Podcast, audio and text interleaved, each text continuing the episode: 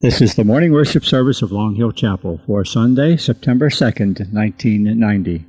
The scripture is taken from the book of John, chapter 4, verses 4 through 14. The sermon titled uh, Don't Keep Running on Empty is by Pastor Bubna. John chapter 45, verses 4 to 14. Now he had to go through Samaria. so he came to a town in Samaria called Sychar, near the plot of ground Jacob had given to his son Joseph. Jacob's well was there, and Jesus, tired as he was from the journey, sat down by the well. It was about the sixth hour. When a Samaritan woman came to draw water, Jesus said to her, Will you give me a drink? His disciples had gone into the town to buy food. The Samaritan woman said to him, You are a Jew, and I am a Samaritan woman. How can you ask me for a drink? For Jews do not associate with Samaritans. Jesus answered her, If you knew the gift of God and who it is that asks you for a drink, you would have asked him, and he would have given you living water. Sir, the woman said, You have nothing to draw with, and the well is deep. Where can you get this living water? Are you greater than our father Jacob, who gave us this well and drank it from it himself, as did also his sons and his flocks and his herds? Jesus answered, Everyone who drinks this water will be thirsty again, but whoever drinks the water I give him will never thirst. Indeed, the water I give him will become in him a spring of water welling up to eternal life. But usually when I'm driving somewhere, I, I have an appointment, I want to be on time, and therefore I don't like to stop and buy gasoline. Besides that, I just don't like to buy gasoline. And so, uh, more frequently than I ought, I'm driving with my tank almost empty. I don't drive with it empty. I've only run out of gas about twice in my whole life, but I do run it close. It's not good to run your gas tank on empty because the car's going to stop and it could be at a very inopportune moment. Our lives are not like cars. You can run your life on empty for a long time. God made us with a gauge in our life that begins to tell us when it's getting empty. One of the things that a lot of us learn to do is uh, to mask the gauge or to gimmick it so it seems to register full even when it's running on empty. Or we can try to fill up the empty places in our life with all sorts of things. Or if you get your life going fast enough and keep it full with activity and drivenness, you hardly notice that the gas gauge is on empty. Our neighbors, when we lived in Minneapolis, were lovely people. Uh, they lived on the left hand side of us. Paul's wife was Polish, which may have been why, when he decided to purchase a bar, a tavern, he, he purchased it in northeast Minneapolis. Now, if you know Minneapolis, northeast is a Polish neighborhood, so a wonderful community. And I was interested in Paul's new business. Whenever we would be out in the yard working, I'd say, well, Paul, how's it going at the bar? Oh, it's great. It's a wonderful business. I like it. Well, I was surprised. Just a few months into it, when we were mowing the lawn one day, I said, Paul, how's the business? He said, I'm selling it. Oh, I said, I'm sorry, it's not going well. Oh, it's going well. It's a moneymaker. So I'm curious, why do you sell a moneymaker? He said, well, I'm not a psychiatrist. I said, Paul, I'm having a hard time following. He said, well, Paul, every time somebody buys a drink in my bar, they want to tell me all their troubles. And I'm just not cut out to be a psychiatrist, so I'm selling the bar. All of this confirms what uh, Jess Moody says in his little book entitled A Drink at Joel's Place. Jess Moody is a Baptist pastor in Florida. In his book, A Drink at Joel's Place, his thesis is that people go to church for the same basic reason, reason they go to the bar. They're trying to fill up their empty tank. And he says in his book, people often tend to go away from church the same way they go away from the bar, not really having filled up their tank at all. The reason he called his book A Drink at Joel's Place is from the prophet Joel. It was he who prophesied in chapter 2, verse 28, And I will pour out my spirit upon all flesh, upon sons and daughters, upon servants, men servants, and women servants. Upon all my people I will pour out my spirit. On the day of Pentecost, when the Spirit of God came down on the gathered saints, the Apostle Peter said, This is what Joel prophesied. Our text uh, today tells us about Jesus meeting a woman, a Samaritan woman, at the well in Sychar. He asked her for a drink. She was surprised because Jewish people tended not to speak to Samaritans since they were inbred with pagan people. And for a man to speak to a Samaritan woman was not the expected thing. And our Lord's reply astonished her more when he said, If you knew the gift of God and who it was that was talking to you, you would ask him, and he would give you living water. Ah, that caught her attention. She was looking for living water. She'd been married seven times. She was looking for something. There was something that was empty. And her attention was whetted even more when he went on with this remarkable promise in verse 13, where Jesus said, Whoever drinks of this water from the well will thirst again. But whoever drinks the water that I will give him will never thirst, but the water that I give will be in him a spring of water welling up into eternal life. Isn't that a wonderful promise? A well of water springing up into everlasting life. Well, we're not surprised that she said, Sir, give me this water. Preachers uh, can be guilty of oversimplifying complex issues, and none of us like to do that, but we often do it anyway, even though we don't like to.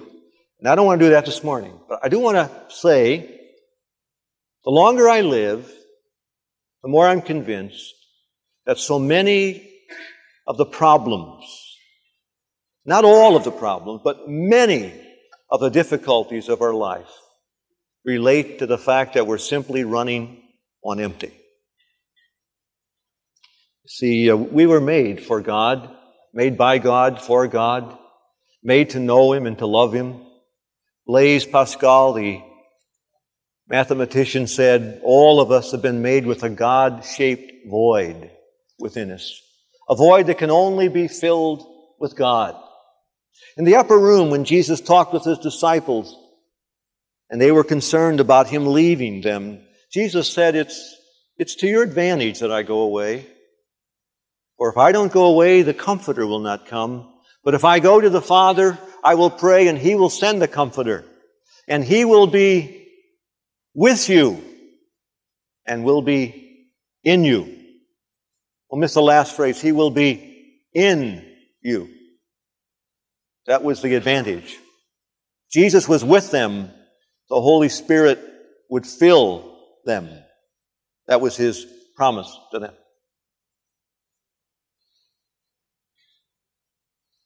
I think many new Christians uh, kind of go through this experience. You see, the scripture says that when we believe savingly upon Jesus Christ, when we confess our emptiness, that we're sinners, that we have no way of settling our moral debt, when we realize that we're separated from God by our sin and lost and undone, and believe savingly upon Christ. Scripture says not only is our moral debt covered, by His righteousness, but His Spirit comes to indwell us.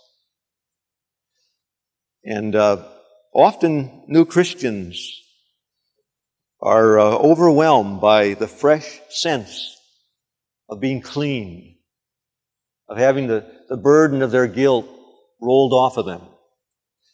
In, in the sense that uh, they're, they're coming alive inwardly, beginning to respond to God. They, they sense new spiritual longings and desires. But it's disillusioning when not too far down the road, they may find the tank empty. And they're wondering, why is my tank empty?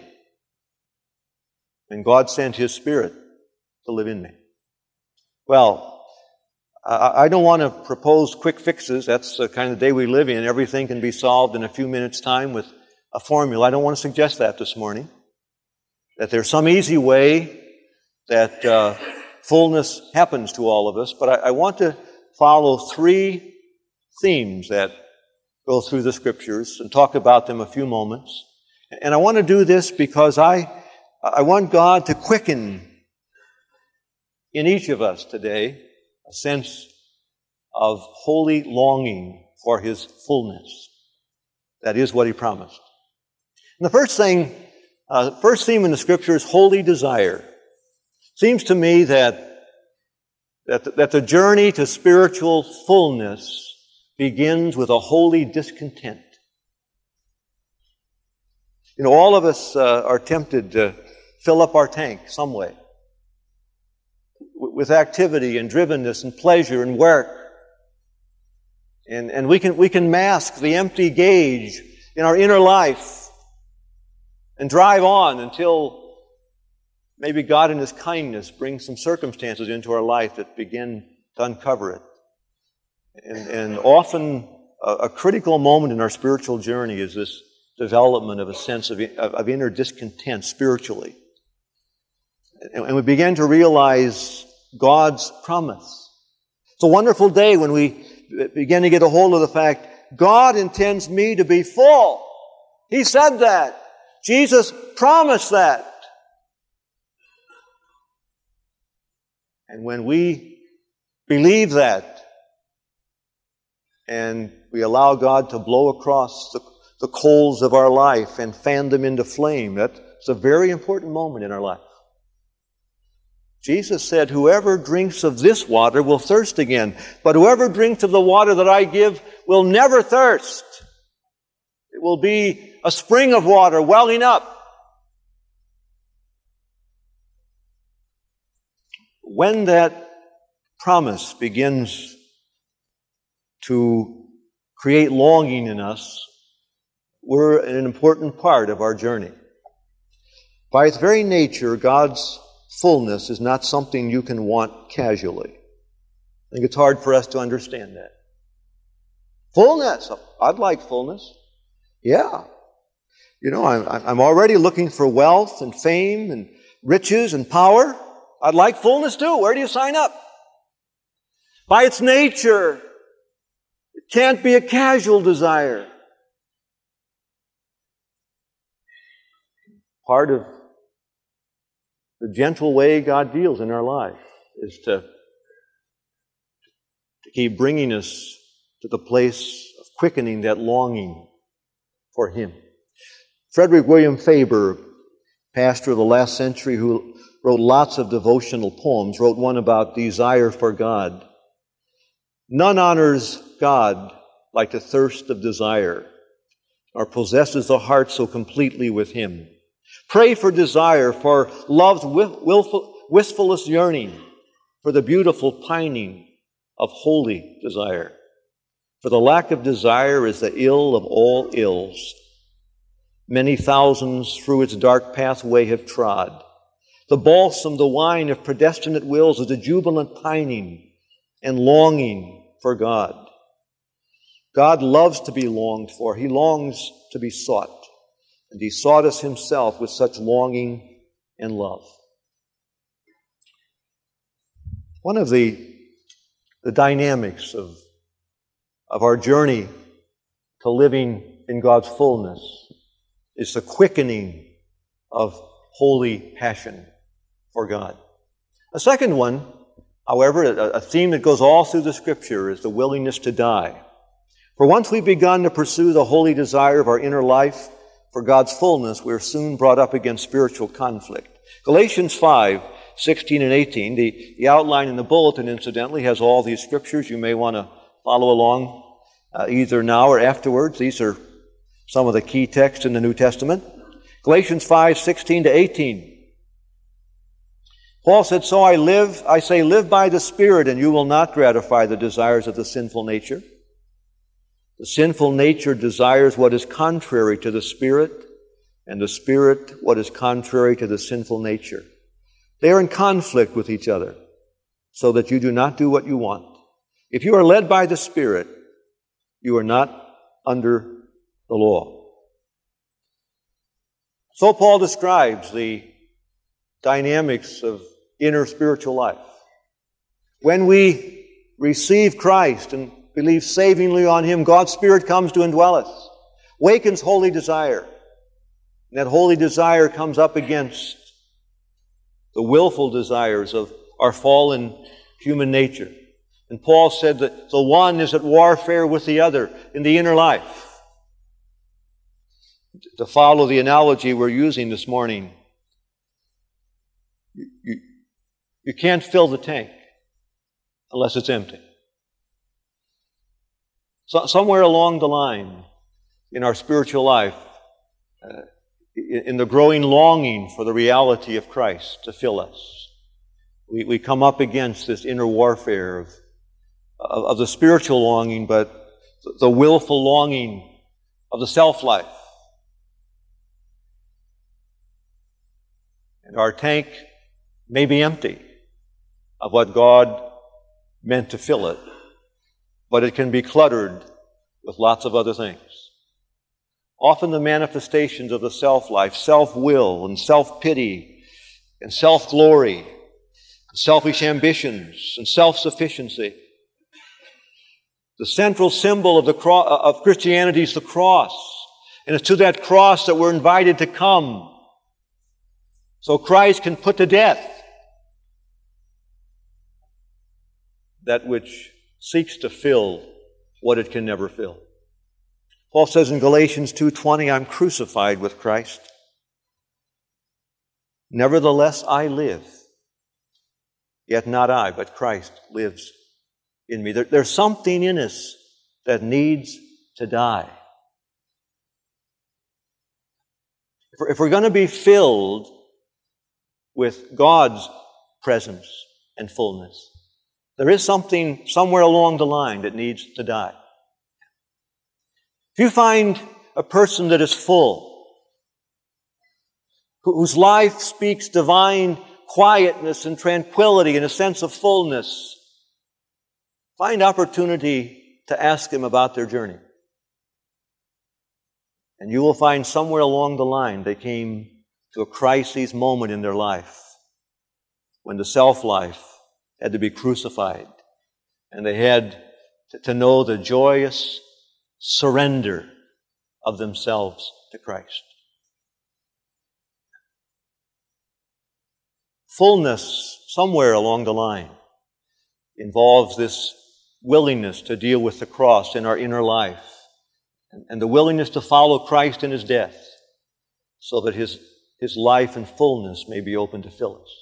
There's a third area, and I've called it believing obedience. Believing obedience. Romans 12:1 is a text that many of us know. It talks about the crises of which we've spoken. Paul says, I beseech you, brothers, in view of God's mercies, to offer your bodies as living sacrifices, holy and pleasing to God, which is your spiritual worship. There's the picture of of brokenness and yieldedness to God. But the Christian life is first and always a life of faith. God's provisions are for those who take them, who appropriate them, who believe. I, am interested in, in the passage in Luke 11 where Jesus was talking to his disciples about prayer, they had initiated the conversation, said, Lord, teach us to pray. And he gave them the prayer that we call the Lord's Prayer. And then Jesus said this If a son asks any of you that's a father, Give me bread, will you give him a stone? If he asks for a fish, will you give him a serpent? If he asks for an egg, will you give him a scorpion? Then Jesus said this If if you, being evil, know how to give good gifts to your children, how much more will the Heavenly Father give the Holy Spirit to those that, to those that ask Him? To those that ask Him.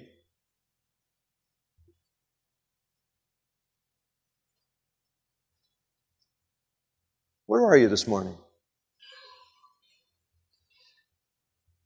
Are you running on empty? Are you keeping life busy to dull the pain? Somehow never taking time to open your heart for God to deal with the issues that He promised to fill. This fullness that God promised to our Lord Jesus does involve the quickening of holy desire. God intends to be the center of our affection. He doesn't yield himself to casual desires that are mixed in with everything else.